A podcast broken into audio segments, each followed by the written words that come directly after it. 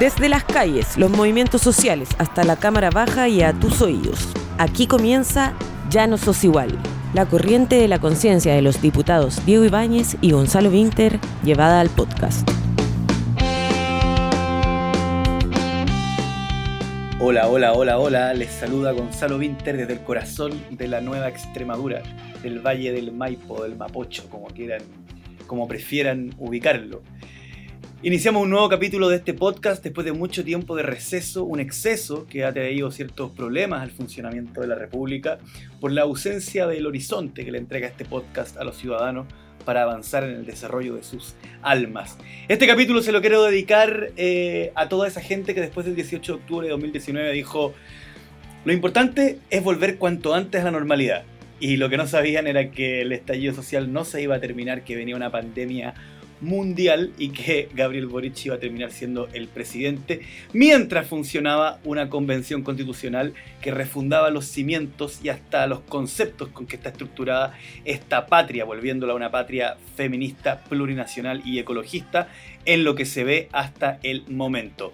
Lo lamento mucho, amigo, tú que dijiste lo importante es volver a la normalidad, porque la normalidad ya ni siquiera se ve en el horizonte cuando miramos hacia atrás porque ahora solo hay futuro. Desde el corazón del Belloto me acompaña Diego Ibáñez. Gonzalo, compañero, tantos años sin hablar en este podcast. Me imagino que Gabriel Boric estaba esperando, nuestro compañero presidente, que tiráramos la línea, el rollo para saber qué hacer ahora en este nuevo gobierno, escuchando este humilde y honorable aporte a la humanidad política de nuestra patria, a la conciencia y a la ética de lo público en nuestra patria. Ha pasado mucho tiempo, pasamos todo febrero y no nos digo. ¿Me echaste de menos, Gonzalo? Y todo enero, yo creo. No, igual. ¿no? No, me acuerdo cuándo fue el último podcast, pero mucha gente. Yo creo que, fue el, día, yo creo que fue el día de las elecciones. Este capítulo. Eh, ah, sí, po. fue en diciembre. Sí, pues yo creo que podríamos decir que en verdad hubo una reunión secreta en que dijimos no vamos a hacer podcast mientras Piñera sea presidente. Sí. Y cumplimos. Y, ahora, y cumplimos. Y, cumplimos, cumplimos nuestra palabra. Eh, tuvimos un ratito eh, descansando, reposando la idea después de esta vorágine, porque la normalidad efectivamente eh, se destruyó y ahora estamos construyendo una nueva. Y lo que ha pasado este fin de semana fue, pero absolutamente maravilloso. Lo vivimos con Gonzalo, estuvimos en la Plaza de la Constitución, estuvimos en el cambio de mando y también reunidos con muchas delegaciones que todo el rato nos recalcaban lo maravilloso que era esta patria. Y yo me acuerdo que antes del 18 de octubre la normalidad era otra cosa. Aquí se ha fracturado el sentido común y hemos estado con este podcast haciendo el esfuerzo de reconstruirlo hacia un horizonte más justo y digno, Gonzalo. Diego, ¿te, parece que eh, partamos, como, como, no podemos comentar estos tres meses entre los cuales hubo una guerra, como se me olvidó decir en la, en la, en la, en la, obertura del podcast, Todavía hay una guerra. Que además de pandemia mundial, eh, proceso constituyente eh, y ese tipo de cosas, también hay um, una guerra que amenaza, que amenaza. No me voy a meter más porque si no, no, quiero ser el, el, que habla de lo que no sabe, pero, pero um, estamos en una situación bien compleja, pero te propongo que solo comentemos las últimas 32 horas. ¿Ya? Sí, sí, sí. Ya, aparte de llegar... Dale. No, no, no. Y, yo iba a decir algo que escuché por allí, que um, lo dijo eh, un, un compañero, eh, Jeremy Corbyn, eh, en una... Famoso amigo, famoso amigo nuestro. Que le daba mucha alegría porque le da amigazo, el cabro, el, el, el, cabro Corbyn. Eh, amigazo que le daba mucha alegría que en Chile se viviera este proceso. Los ojos del mundo nos están mirando mientras al otro lado del mundo haya una guerra y miles de heridos, de muertos, de asesinados, reflejando lo peor de la humanidad y de la política también. Lo sucio del militarismo, del control geopolítico de los recursos naturales, etc. Así que ah, recalco eso para que en el próximo podcast lo retomemos. Sí, y yo quiero dejar solo una introducción para el próximo podcast. Eh, el pacifismo no es una postura ingenua, no es una postura ignorante, sino que es una postura activa y que necesita existir para poder salvar el mundo. Vamos, Diego, cuéntame un poco. Te levantaste el viernes en el Belloto. Sonó el despertador. ¿Y qué pasó? Sí. Y mi perra me pidió que la sacara porque tenía ganas de hacer pipí. Así que fue lo primero que hice. ¿Cómo se llama, ¿cómo se llama tu perra? ¿Cómo? A ver. Gonzalo. ¿Cómo se, Ya, ¿Cómo se llevamos muchos años siendo amigos y no sabes cómo se llama mi hija. Ah, porque no habláis nunca de ella. Ah. Se llama Manuela, O sea, pero le decimos Ela, Es. mi preciosura. A Mi Ela, me pidió que, la, que, que, que, que la sacara a hacer caquita, ya, la saqué a hacer caquita, obviamente me duché, me lavé los dientes y salí con una esperanza y con un corazón gigante, pero de verdad me desperté con una sensación de, chuta, llegó el día, llegó el día, llegó el gran día. Llegué al Congreso. ¿No estabais no estabais nervioso? Más que la cresta. De hecho, dormí muy poco. eh, dormí como dormí tres horas. De hecho, está, hay, hay cachado cuando dormís poco y estáis como atontado, pero al mismo tiempo tienes mucha energía y no queréis Pero- pegar los ojos. Llegué al Congreso y los vi a ustedes. Y todo cambió. Ya. Somos 10 ahora. Éramos 4. Digámosle a la gente, tú que estás metido en las negociaciones de la Cámara de Diputados, somos 10 almas hermosas de la convergencia social. Antes éramos Así 4. es. Y una alma, una alma hoy nos gobierna, nuestro querido presidente Boric, esa alma Que Que- traicionó a la bancada y se fue a otro poder del Estado, digamos. Ya, y que ahora, y que ahora y dice, ah, usted no. Oye, les ah". vamos a pasar el dato, antes de seguir, les vamos a pasar el dato de los nuevos, nue- de las nuevas, en realidad, diputadas de la bancada de Convergencia Social. Algunas son independientes, pero, pero igual son parte de la bancada. Así Sí, que para que somos dos ahí, hombres y ocho mujeres. tres hombres y siete mujeres. Sí. Mujeres. Está Pato Rosas, pues, Pato Rosas, Ya. está Gonzalo Winter y estoy yo. Somos. Eso, pero, pero, pero por región. Eh, para contarle, eh, Marcela Riquelme, de la sexta región. Ahí, síganla. Nueva diputada de la bancada de Convergencia. Aguante Marcela, ¿no? Y aparte la Marcela de las diversidades, eh, batallando Sí, bastante por, por el derecho a existir como identidad. Y eh, bueno, es una, una compañerísima, pero que tiene una convicción muy, muy fuerte, muy potente. Y que además es parte de una zona rural, agrícola. Entonces, la batalla de ella es Así el es. doble de complicada. Y aún así levanta cabeza y llega al Congreso desde la gente común. Así que un aplauso y para la pasamos el Marcela. dato. ¡Bravo! Oye, pasamos el dato además de que tengo la impresión de que no habían habido antes parlamentarios explícita y abiertamente de las disidencias sexuales. Sí. Eh, y ahora hay varios, varios. Eh, y Marcela es lesbiana. De hecho, es una, de hecho, es una mujer casada. eh, o auqueada. Sigamos. Clara Zagardía, altísimo personaje de la octava región. Sí. Para es- que la busquen y la sigan en redes. De la zona de Yumbel, parte de la coordinadora popular de Yumbel, si no me equivoco, el nombre que la levantó también como candidata constituyente con su trabajo territorial y llega clavando la bandera por la pesca artesanal, por la recuperación de el territorio de las forestales, particularmente eh, Forestal Arauco. Así es. Y eh, tiene tremendo coraje. Ella vivió muchos años en Bolivia, por tanto viene con toda la, formación del proceso de la recuperación del agua, del proceso eh, indigenista y de las demandas de las colectividades que levantaron el proceso revolucionario junto a Evo Morales. Así que la Clara es tremendo aporte en el Congreso. Así es. Tenemos en el Valle de la Concagua a la compañera. Región de la Concagua y la boca te queda donde mismo, Santiaguino. Nos vamos a separar de ti. Bueno, eh, bueno, señor Don. Eh, o sea, no, te querés separar de Valparaíso, ¿no? De mí. Bueno, también. Ojo que antes existía, eh. antes existía la... Eh, oye, nos están diciendo por interno esta gente que se cree dueña del podcast que tenemos que hacer más cortas las presentaciones porque son 10. Nos vamos a demorar lo que nosotros queramos, Martín Espinosa. Sí, sí. Martín Espinosa, búsquenlo para, para objetivos funatorios. ¿ya? Oye, eh, la, la Francisca Bello es por el mismo distrito de Diego, que es el distrito 6. Eh, ella es militante de Convergencia Social, también pertenece al mundo de las diversidades sexuales y de género, y va a ser una tremenda, tremenda diputada. Eh, tenemos a Lorena Fríes en el glorioso distrito 10. Ella pertenece al movimiento UNIR, es parte de la bancada de Convergencia Social. Ella es una destacadísima abogada de derechos humanos, una mujer inteligentísima también para que la sigan. Lorena Fríes. En Valdivia tenemos al compañero Pato Rosa, él es médico.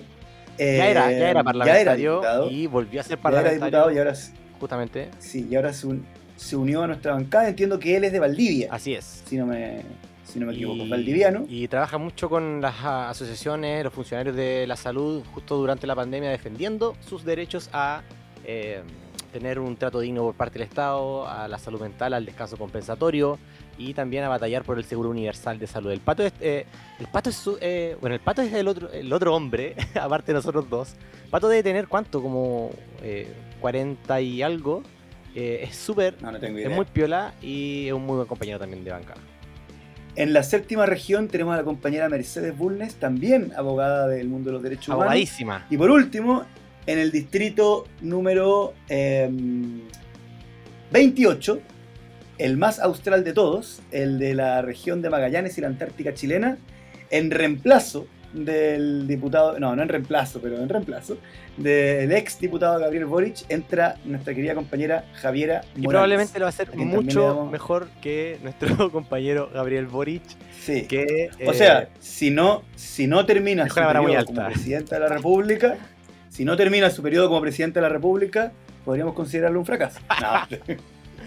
bueno, esa es la bancada. Somos. Eh, ¿Queda alguien más, un no? Un saludo para la Javiera. No, están todos. si, se nos, si se nos queda alguien, sería para indignarse. Y por supuesto, sigue con nosotros la grande, única y nuestra, eh, inmortal, inconmensurable Gael Geomans. Bueno, Martín, ahí terminamos. ¿Estás feliz? Ya.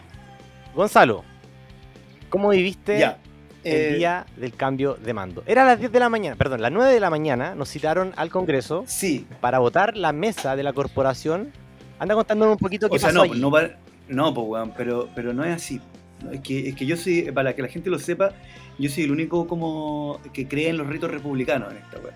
Y además soy el único legalista. Eh, los otros son todos rebeldes, ¿no? Eh, no, nos citaron a las 9, Diego, te cuento, te cuento. No nos citaron a votar la mesa, nos citaron a constituir la nueva Cámara de ah, Diputados. El juramento. ¿Te acuerdas cuando nos preguntaron, juran o prometen ejercer fielmente el cargo de diputado de la República? Tú dijiste, sí, prometo, aunque quizá que dijiste, porque ni se escucha. Sí, cambiar esta em, constitución, dije.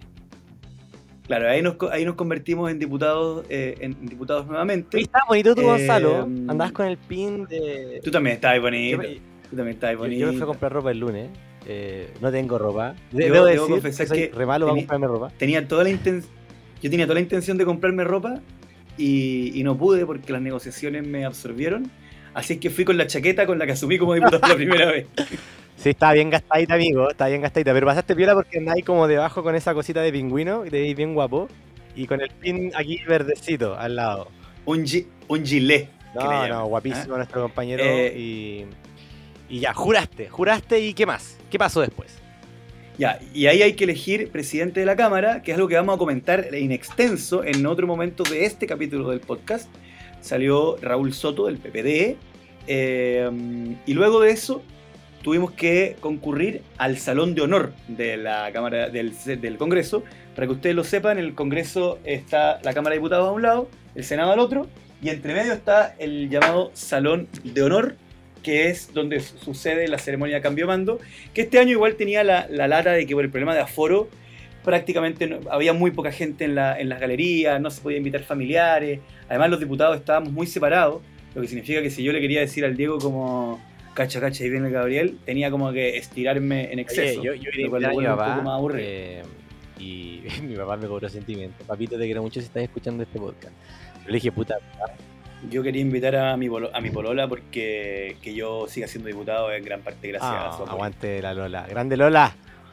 Oye, y mi papá me dijo, ya, pues me vas a invitar o no, como que es mañana y todavía no me vas a ir a entrar. Es que, pucha, papá, es que por aforo puedes ir tú solamente, pero ¿para qué te voy a invitar? Vaya a estar como a la cresta en una sala viéndolo por la tele, eh, como no tiene gracia. Como te vaya a pegar el pique Santiago a Valpo, vaya a perder un día de trabajo. Qué baja esta buena de la pandemia. Perdón mi, vocabulario, pero. Sí, a mí también me tiene. sí, me tiene podrido. Sigue adelante, Gonzalo. Bueno, y de ahí, como ustedes saben, el caballero dice: Oh, nos ha llegado una carta del, Tribunal Calificador de Elecciones que dice que el señor Gabriel Boric Font ha sido electo presidente de la República y lo incorporan al, salón y le dicen. Eh, ciudadano Gabriel Boric, jura, promete. No, no, pero antes se dio una vueltita para sentarse. Prosigue. Sí, se dio una vueltita, se dio una vueltita, tenemos que comentar la vueltita. Que hoy día explicó algo que yo ya sabía, pero que no es, no es, no es ni una cabla, ni un simbolismo, sino que son como. Él mismo lo explicó, pero lo explicó en otras palabras, porque son como weas que le dan, ¿ya? Eh, no sé si lo explico bien. Weas que le dan. Eh, son, weas que le dan, pues. Y eh, yo me emocioné heavy, no sé si tú, pero cuando entró el No, Gabriel como caminando. Primero, primero sí, uno cuando, en- cuando recién entra al salón está como la gente conversando, esperando que lleguen, etcétera. Y ahí yo me acuerdo de la vez pasada que estaba Evo Morales y, y para mí fue muy impresionante ver a Evo Morales. Y aquí me acuerdo que, que, bueno, fuimos con el Diego a, a sacarnos una fotito, a una, una fan foto con Dilma Rousseff. Eh, y después fuimos a saludar a cada uno de los ministros de Convergencia y ministras de Convergencia Social, eh, a decirles que mucha fuerza, que cuenten con su bancada, Sí. etc. De ahí llega el Gabriel, es terrible emocionante.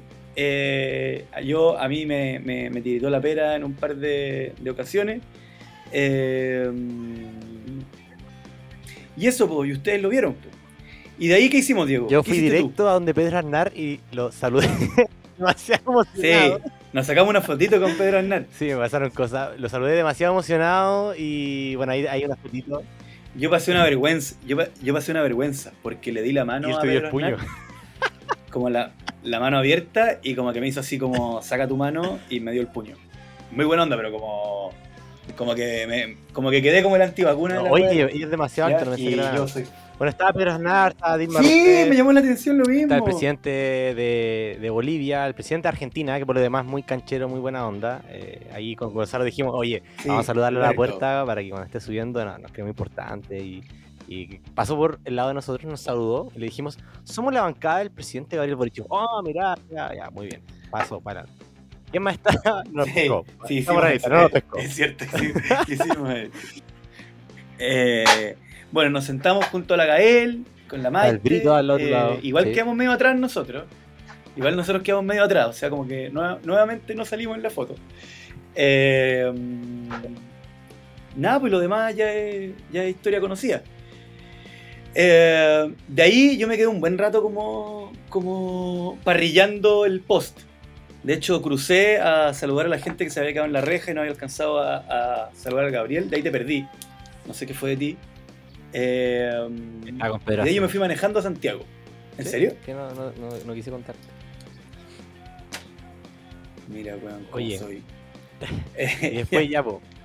Ya, de ahí yo me fui manejando a Santiago y llegamos a la Plaza de Constitución, empezó a llegar la gente y el discurso fue muy emocionante. Una anécdota sobre eso. Toda la gente que nos veía con el Diego y con la Gael, que lo, que lo vimos juntos, y con muchos compañeros de Convergencia Social que estaban ahí, fue muy emocionante ver al partido reunido, porque el partido Convergencia Social eh, es medio contemporáneo de la pandemia. po. Entonces es como un partido súper remoto, súper telemático. Y estar todos juntos fue muy emocionante. Pero algo que me llamó la atención es que toda la gente me decía, ay, tú viniste aquí a verlo con el pueblo en vez de estar ahí en la moneda, que, como qué orgullo, qué, qué, qué sencillo de tu parte. Y en verdad, nadie me había invitado a la moneda.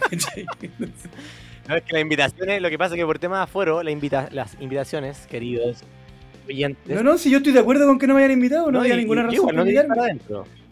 Era hermo- fue hermoso, estar con esa energía, con, con la militancia, porque efectivamente no nos habíamos visto en mucho tiempo, habían bajado las restricciones, estábamos todos juntos, al lado de la estatua Salvador Allende, eh, vino el piño de Valparaíso también, eh, fue, o- o- fue, no sé, fue, fue, yo estaba con un compañero del Emilio, que es de, de mm, España, y el buen lloraba, po, o sea, lloraba, decía, bueno, esta para nosotros es demasiado importante, para nosotros los españoles, porque entendemos lo que pasó con, con Allende, cuando Gabriel, por ejemplo, se tira la frase, por esta ventana por la cual est- estoy hablando antes ingresaron misiles.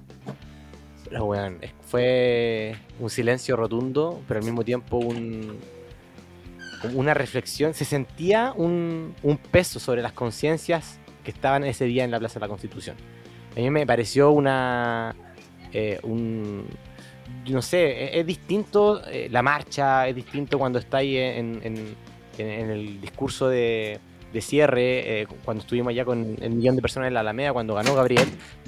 Este evento fue un, fue un discurso que tuvo Sí. demasiado simbolismo. Cuando Gabriel para y se va a saludar a Allende y luego entra y dice las palabras que dijo, carajo, es, es, un, es, es todo el peso histórico de una, en una generación para recomponer al mismo tiempo esa historia que dolió mucho. Y a mí me da la impresión de que, eh, luego lo conversamos con Gonzalo y con las delegaciones internacionales, eh, ahí vamos a hablar un poquito de aquello. Em, me, da la impresión de que se transmitió a tal, a tal, punto. Yo siento que si no hubiese hablado con los compañeros eh, de otros países, comunicándote. Los compañeros de otros países ayudan, ayudan mucho a entender lo que está pasando. Lo ayudan mucho. Yo, sin duda, soy otro después de hablar con las delegaciones internacionales. Como no le había tomado el peso. Sí, es clave, clave, clave, clave. Yo creo que uno de verdad entiende la política de su país viendo la política de otros países. Que si no, uno no identifica qué es lo especial de la política de, nuestro país. Em, quería además hacer un comentario como, como reflexión. Yo creo que una de las particularidades de este, de este discurso comparado con otros, porque ya sea, quiero, quiero decir algo que no se haya dicho antes, ya, pero yo creo que en general, Diego, tú y yo crecimos en un país como súper cargado de la hipocresía y en donde la hipocresía inclusive se valoraba como, como una herramienta de paz. Sea, de hecho, cuando tú y yo crecimos, el comandante en jefe de la Fuerza Armada era un dictador asesino buscado por asesino en todo el mundo. Y de hecho, los ministros eran personas que habían sido torturadas o que habían perdido familiares eh, por, por, órdenes de él.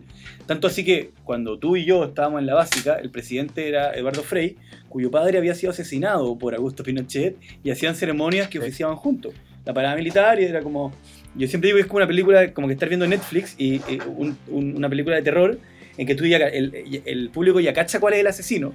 Y, claro, a mí mi mamá siempre me dijo que Pinochet era un asesino, que había matado gente. En mi casa eso siempre fue bien explícito. Y después tú veías la tele y veías al asesino con el presidente y dices como, no, no, el asesino está con el presidente. Como que aparezca, no sé, em, qué sé yo, como Harrison Ford y lo, y, lo, y lo detenga, ¿cachai? Y no, pues, era como, mejor no hablemos de eso. Y los discursos de los presidentes en Chile en general siempre han sido bien inocuos. Como, puta, la delincuencia, eh, como que el país esté bien, ¿cachai? Y como no meterse en nada polémico. Y aquí Gabriel, efectivamente, no fue extremadamente polémico, pero sí marcó una hoja de ruta. O sea, igual, igual se refirió a su programa. Dicho de otra forma, tomó posiciones sobre asuntos que son conflictos políticos en la sociedad chilena y tomó posición. Y dijo hartas cosas que son bien relevantes, como para la cultura chilena. Por ejemplo, dijo tres veces somos latinoamericanos, somos latinoamericanos, somos latinoamericanos. Cualquier persona que escuche esto y sepa que Chile queda en Latinoamérica va a decir como, ¿cuál es el chiste de que un guante de Latinoamérica diga que está en Latinoamérica? O sea, si, si Suiza, si el presidente de Suiza dijera somos europeos, claro, pero lo que, lo que una referencia geográfica. No, porque la cultura chilena, la cultura chilena tiene un arribismo que, o sea, en la misma época en que la concertación se negaba a abrir el tema del, mar con Bolivia, hacía tratados de libre comercio con Estados Unidos. Y los ricos mandaban a poner eh, eh, palmeras en la dehesa para que se eh, pareciera a Miami. Eso me gustó mucho porque justo como, como cuando plantea somos latinoamericanos, luego, frase siguiente, independientes de cualquier potencia extranjera. Y creo que la señal, cuando tú articulas el pasado de que te bombardearon la moneda, luego eh, de hacerle un homenaje a Allende, luego de una nueva constitución que está eh, fraguándose, luego de los torturados, de los que fueron eh, violentados en sus derechos humanos, que los vas a reparar y que vas a retirar las querellas, y luego hablas del latinoamericanismo y de ser independiente de potencia extranjera, y que más encima quieres apostar un nuevo modelo de desarrollo, y que luego le mezcles el feminismo como cuestión transversal a todos estos, a todos estos asuntos te queda una ensalada, pero hermosísima, eh, muy nutritiva, pero muy inédita. O sea, jamás en, el mundo, y esto es algo que, también me hicieron ver mucho las delegaciones extranjeras, nunca antes en el mundo, o sea, en el mundo, o sea, en nuestra existencia, en nuestra historia, un, un gobierno con estas características que plantea Gabriel Boric en su discurso había podido llegar al poder con la mayoría con la cual llegó en ningún momento. Entonces yo eh, pensaba antes de quedarme dormido, bueno, no dormí mucho mm. esa, esa noche, eh, pero al otro día, a los dos días después. No, se te vio, se te vio Hacía como el paralelo. Eh, me acuerdo que una vez hicimos en este podcast un paralelo de que esto no era, no era Allende, ¿cierto? Sí, no, no es Allende. Pero. Sí, en el último, lo hablamos. Sí, no, y me, gustó. Después varias gente la comentaba, me mandaba mensajes y decía, ah, sí, encuentro, ya, en fin. Hay un punto que que no nos hace ser igual a Allende, pero nos hace vivir el peso con circunstancias históricas similares. Allende fue el primer presidente que gana eh, de izquierda democráticamente en, el mundo. Gabriel, por lo que hemos conversado con las otras delegaciones, es el primer presidente de la nueva izquierda, o sea, hablamos de quienes están pensando teóricamente, incluso ideológicamente, desde un punto de vista gramsciano, postmarxista, a propósito de las, eh, los clivajes ecologistas, feministas, es el primer presidente con, esa, con ese ethos, con esa identidad que llega a ganar democráticamente una elección. ¿Cómo lo ganó Gabriel? Más encima con una ventaja eh, de 10 puntos sobre su oponente y que era de ultraderecha. Y es primera vez también Ojo, ojo, que ojo, tenemos... espérate, no te, no te, no, ¿Cómo espera, que no? no te soy ¿Cómo por el chorro. el chorro? No te soy ¿Te por el chorro. el? No, no, porque, porque- ¿Te ¿Ah? el LUN del 2006? buena, buena, buena respuesta, buena respuesta, buena respuesta. Buena respuesta. Cabrón, no se el chorro. No. Eh, ganamos la elección con una cantidad de votos impresionante y con una diferencia sobre Cast muy importante. Pero la elección de presidente estaba citada. Está citada para la primera vuelta. ah, bueno, también, también eso es histórico. Y en la primera vuelta sacamos como un millón de votos menos Ya, pero te estáis subiendo más por el que chorro. en la segunda. Entonces, no, yo digo que, que eso hay que agregarlo a la complejidad del análisis. ¿Cachai? O sea, simplemente decir, llegó Boric, se no, no, ok, pero la- decir, llegó Boric, se tiró para presidente y arrasó, puta, no es del todo cierto. ¿Cachai? Sí, es más complicada la historia. Pero arrasó. Y eso es un chorro muy potente porque primera vez también que un presidente en primera vuelta pierde y después gana. Y con la ventaja que ganó también. Sí, Y, y ojo, lo- eh, el adversario en este caso es una ultraderecha ya articulada institucionalmente con una bancada de 15. Entonces me da la impresión de que si hacemos el paralelo, claro, eh, no, no, no, no estamos repitiendo ni, ni haciendo un calco de algún momento histórico con sus recetas como si existieran estas, no.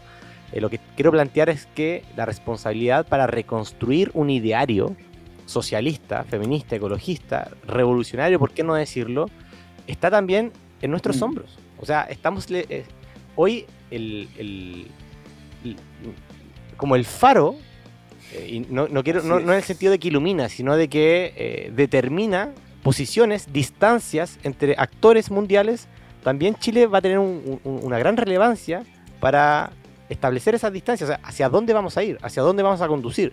Eh, Ada Colau, eh, estuvimos conversando con Gonzalo, con, con Ada Colau, ella es eh, alcaldesa de Barcelona, por lo demás, puta, me pareció extremadamente sencilla, es como, es como un militante como nosotros, Oye, que llegó a ser simpática, de Barcelona.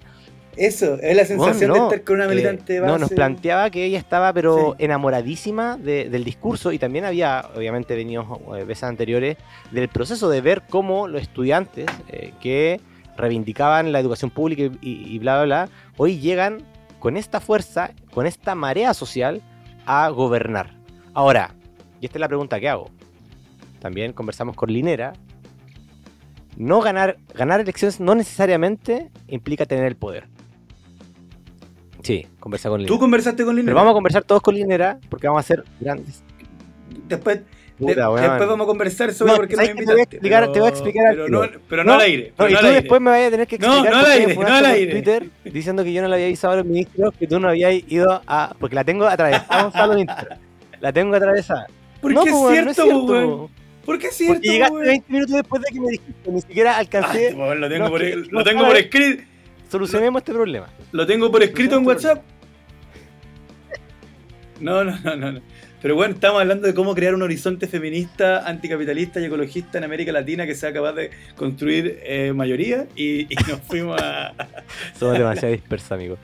Eh, puta, se me fue lo que estaba diciendo. Ah, Da Colau. Bueno, es muy buena onda Da Colau. Y estaba muy impresionada de cómo este proceso lo había llevado a, hasta arriba.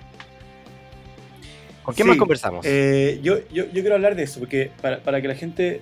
Pero espérate, claro, para que, para que la gente lo sepa, el, el sábado, o sea, el viernes nos fuimos a un, a un bar en, en Santiago Centro, en donde Diego fue correctamente agasajado por el Comunal Santiago de Convergencia Social.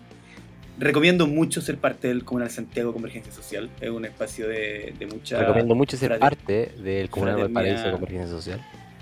fraternidad militante. Eh, y yo además hice algo eh, que, que igual fue riesgoso, que, que me, que me fui del bar a, a la tele a hablar con Matías del Río, pero ¿Cuánto- Vidal, cuántas, ¿Cuántas copas habías tomado, Gonzalo? una. Ah, ya.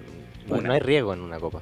Una, pero como la Champions. No, no, eh, no, no, no, no. Una, una, una, una.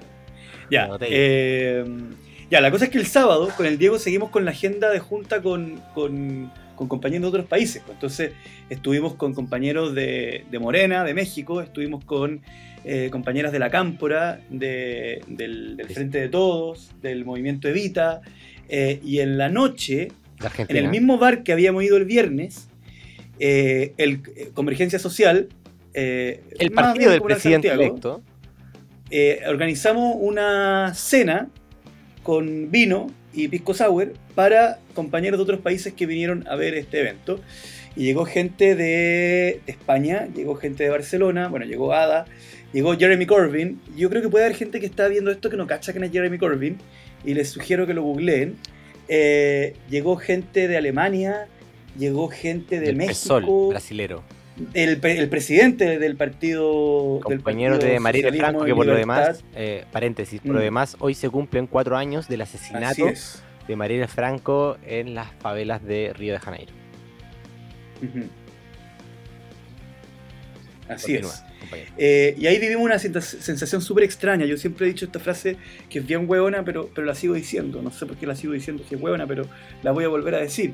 Que es que los chilenos igual estamos acostumbrados, los que estamos metidos en política hace mucho rato, como los, los dos aquí presentes, que nosotros igual veíamos los procesos de América Latina y del mundo como a través de ese vidrio con que se hacen los interrogatorios en las películas gringas a, los- a la, la policía, ¿cachai? Como que ellos no nos ven, pero nosotros vemos. Y de repente que todos vinieran para acá a hablar de nosotros fue muy fuerte. O sea, el, después de que el compañero Javier Ahumada del Comunal Santiago hizo la introducción, el compañero Jeremy Corbyn se tiró un discurso en que habló de Víctor Jara, de Violeta Parra, de Salvador Allende, y terminó diciendo como viva Boric y viva el socialismo, y también viva la, viva la creatividad con que uno va encontrando caminos para que las cosas ocurran, porque ustedes saben que mucha de la gente que escucha este podcast quizá hubiese preferido que Boric siempre hubiese sido mucho más radical, que, que el presidente hubiese sido, no sé, como el negro Matapaco, ¿cachai? Eh, Un héroe. Estatua del negro Un Matapaco. héroe que no comete claro. ningún error, que cada paso que da pisa fuerte, firme, no se equivoca, no O- se cae. o- Y si se cae es para levantarse en gloria y majestad, como... No, eso no existe. Y dicho, y dicho en términos Ojalá. más. Y dicho en términos más complicados, eh, hay gente que anhela que las tareas políticas las hagan personas que no sean políticos. Pero eso siempre uno termina tropezándose con, con- con la pared, porque, o sea, chocando con la pared, porque finalmente las tareas políticas, el que las hace, se, convierte en político. Se ve político. Eh, Ahora, desde, y lo que- desde y lo una que vereda sí- de transformación, desde una vereda de distribución de poder, que es lo clave. Y lo que, y lo que hicimos, lo que, los que tenemos sensibilidad con las demandas del estallido, fue encontrar el proyecto político que no era el estallido mismo, sino el proyecto político capaz de encauzar políticamente las demandas que allí se expresaban. Pero para mí fue muy emocionante, pero también me, me autocuestioné cuando todas las delegaciones extranjeras nos decían queremos tomar el ejemplo de Chile. Y después inclusive, bueno, tuvimos reunión con dominicanos, con gente del, País Vasco, etcétera, y, y nos querían tomar como ejemplo y nos decían, pucha, es que en mi país es tan difícil hacer esto, porque aquí en Chile están todas las condiciones. Y nosotros igual no- nos adelantábamos a responderle en todas las conversaciones eh, privadas, como, hermano, igual esta cuestión salió difícil, ¿cachai? El Frente Amplio pasó por momentos muy malos hace solo un año. Eh, nosotros tenemos problemas heavy, de repente hay personajes como Pamela Giles que, que- que- que tienen más popularidad que Gabriel Boric, teniendo, bueno, no me voy a meter ahí, pero una persona que vota con la derecha en el Congreso, ¿cachai? Eh, y uno, yo hasta hace muy poco iba a otros países a decir, puta, yo quiero seguir el ejemplo de ustedes.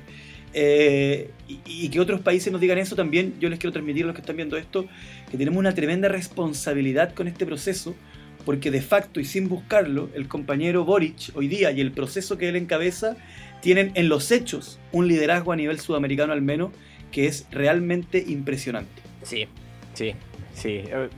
A mí me cambió, el fin de semana me cambió. Resumen, como para ir cerrando este acápite de este honorable podcast, a mí me cambió mucho conversar con gente que hasta cierto punto, y de hecho lo conversamos con Gonzalo, hasta cierto punto igual idealizaba las condiciones subjetiva Sí, del pueblo chileno. Como, no. Chile son todos feministas, son todos ecologistas, son todos revolucionarios. No, mentira. No, nosotros Mira. así como, no, weón, no. Te equivocaste, país, weón, te equivocaste, mierda. país. Estoy leyendo un libro, no, estoy viendo y, Chile. y ta- y también, y también transmitirles que el gobierno de Boric va a tener una cantidad de cagazo, de fake news que nos va a meter la derecha, de palitos que la derecha nos va a poner y los vamos a pisar y vamos a terminar pidiendo disculpas, de choque entre las expectativas de una reforma tributaria verdadera que, que aplique verdadera justicia O- versus el empresariado que igual controla los medios de comunicación.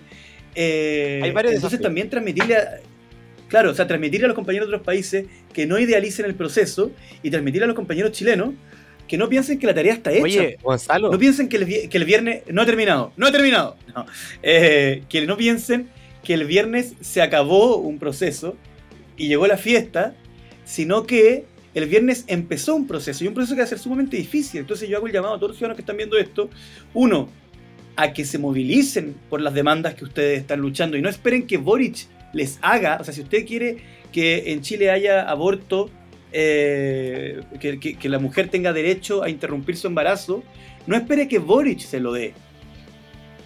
Usted movilícese para que eso ocurra.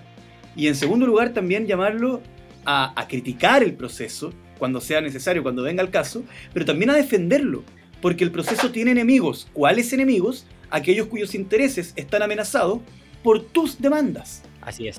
Ahora sí terminé. Eh, yo quiero plantear una cuestión bien interesante que planteó García Linera. Dijo él, cuando ustedes son movimiento social, cuando ustedes son oposición, ustedes son idea, ustedes son bandera, ustedes son una Mm. causa. Cuando ustedes llegan al gobierno, el Estado es materia. La materia es la idea llevada a una política pública en concreto, o sea, a un, Mm. una ganada material para el que está viviendo de allegado, para el que está en el campamento, para el que eh, la niña que no tiene agua en Petorca, Mm. para el que tiene una zona de sacrificio que sigue recibiendo metales pesados en su sangre. Eh, ustedes tienen que traducir esa bandera Pon un ejemplo de mi distrito, no te dejo seguir. en una materia. Entonces, el Estado es materia, pero también es idea, porque el Estado necesita de una eh, subjetividad que movilice a los funcionarios públicos a cumplir ciertos, ciertas demandas programáticas liderados por un ejecutivo, en este caso por eh, la coalición eh, de Aprodignidad y, el gobierno de Gabriel Boric. Eh, y por tanto, la forma en la cual la gente los va a comenzar a evaluar, luego de este hechizo, de esta luna de miel que va a durar un tiempo, que es la instalación y la legitimidad, es por la gestión. La materia es gestión, es hacer cosas. Por eso me gustó mucho cuando Gabriel señaló, hoy nos toca hablar, mañana a trabajar. Y hoy día era lunes y estaban todos colapsados trabajando, saludando a los funcionarios eh, públicos. eh, estuvimos reunión del Comité Político de la Moneda, ya vamos a contar un poquito de, de- aquello. Eh, Isquia yendo con cinco ministerios a el Gualmapu a dialogar con las autoridades en terreno. Me parece que justamente es eso lo que tiene que hacer el gobierno, mostrar gestión, mostrar eh, de cara a la ciudadanía un trabajo eh, territorial con personas eh, muy calificadas y con mucho corazón también para, para lo- lograrlo. Ahora, los desafíos de este gobierno yo los quiero centrar en, en tres o cuatro. Eh, voy a tratar de ser súper eh, sintético con esto. Primero, yo no me imagino un gobierno de Gabriel Boric sin una nueva constitución. Y eso no es un trabajo solamente del gobierno.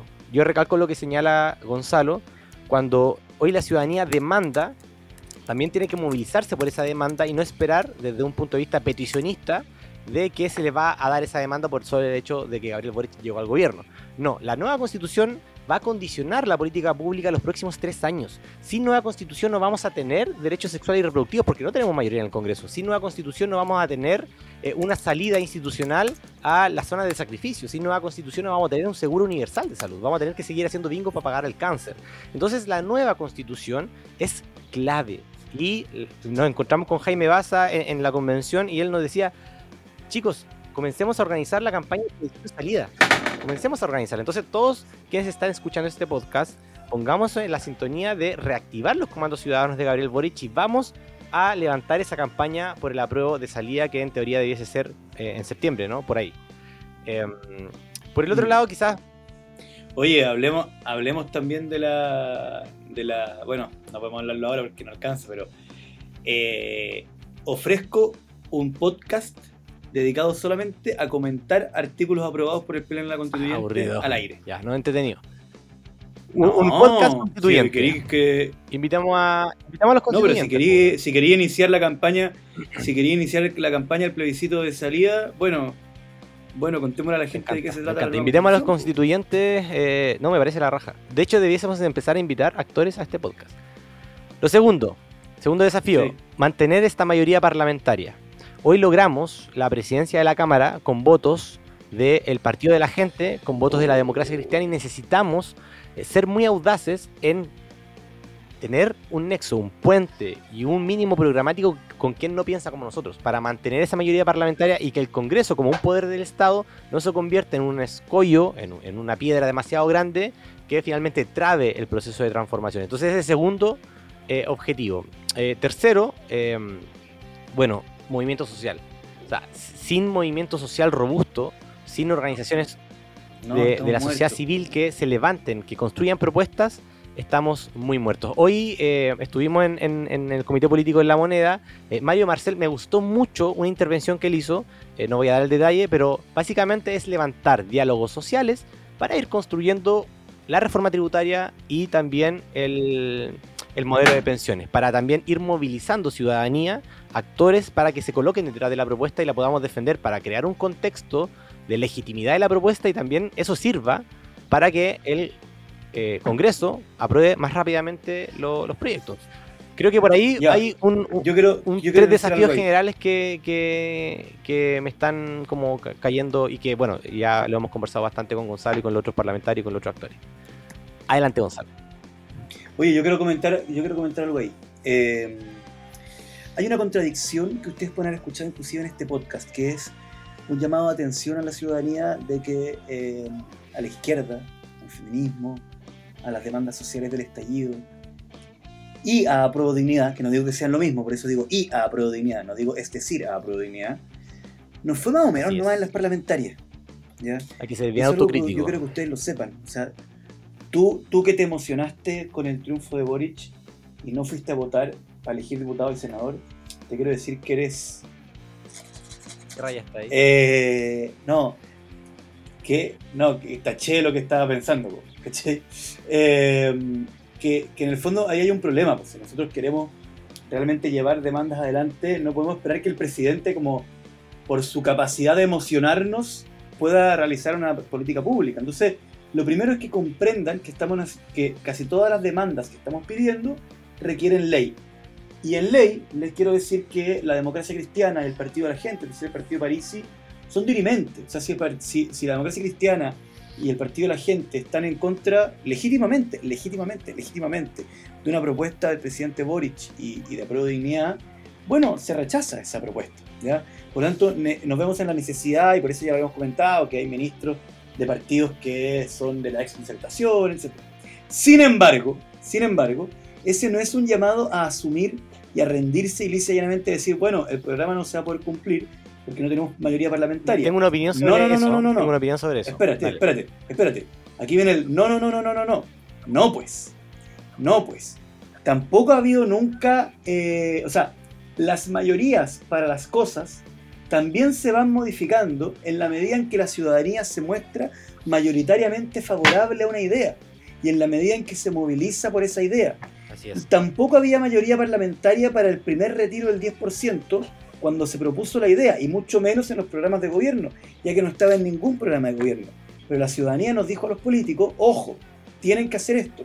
Y los políticos sí somos susceptibles, porque finalmente igual vivimos de los votos. Por lo tanto, el llamado que yo le quiero hacer a la gente es, si usted cree, qué sé yo, que tiene que haber una nueva ley del cáncer, que es un gran gasto y que ese gasto tiene que estar asociado a una reforma tributaria, ojo, que no estén los votos hoy día no significa que usted no tenga todavía en sus manos el poder de generar una movilización ciudadana que produzca esos votos.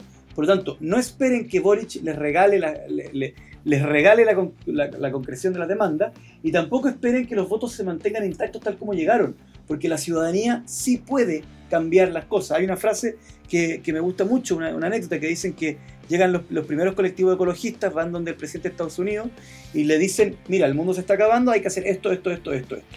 Y uno dice, mierda, se va a acabar el mundo, me dijo, no van a poder vivir el futuro. Por favor, les ruego que salgan a la calle y me exijan implementar las medidas que ustedes están proponiendo. ¿Se entiende? Me parece que esa anécdota es un gran resumen de lo que, de lo que es la política en Porque, ojo, para entrar en detalle, Apro Dignidad tiene 37 parlamentarios y Nuevo Pacto Social, que incorpora a la ADC, también tiene 37. Si tú los sumas, son 74. Y para tener el 50 más 1, necesitamos 78. El partido de la gente son 6.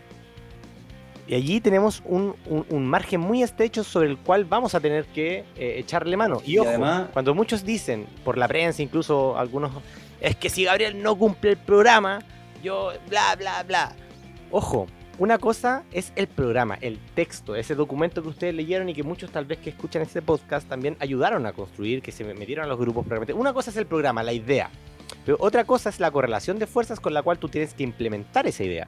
Por tanto, si ya tienes, si, te faltan votos, te faltan porotos para llenar el, cartón, ¿de dónde vayas a sacar esos porotos? Tenéis que decirle a la persona que está al frente tuyo que te preste porotos. Ya, préstame porotos. Y tengo que convencer de que mi cartón es el mejor cartón que el de él. Mira, préstame tres porotos porque sabes que este cartón te va a hacer ganar tal premio. Y ese premio te sirve a ti también. Y tenéis que perder porotos también. Claro, y, y, y tenéis que perder porotos. Entonces, ese proceso de negociación que muchos dicen que la política se reduce a eso. Yo creo que la política es mucho más que ese proceso de negociación. Política es cultura, política es relación entre seres humanos, etc. Pero en este caso, el cartón eh, que queremos nosotros ofrecer es mucho más atractivo para traer muchos porotos. Yo diría a esa gente que dice, ah, es que el programa no se va a cumplir, es que actualmente, si tú agarras el programa y lo llevas al Congreso, el programa no se cumple. Pero la política no se puede agotar en eso. Porque la política no es mecánica, no es como llegar agarrar un programa y ponerlo arriba y esperar que todo se procese y que Chile cambie inmediatamente. Es justamente convencer. Es disputa de la hegemonía cultural también de la sociedad. Y en eso lo que señala Gonzalo es clave.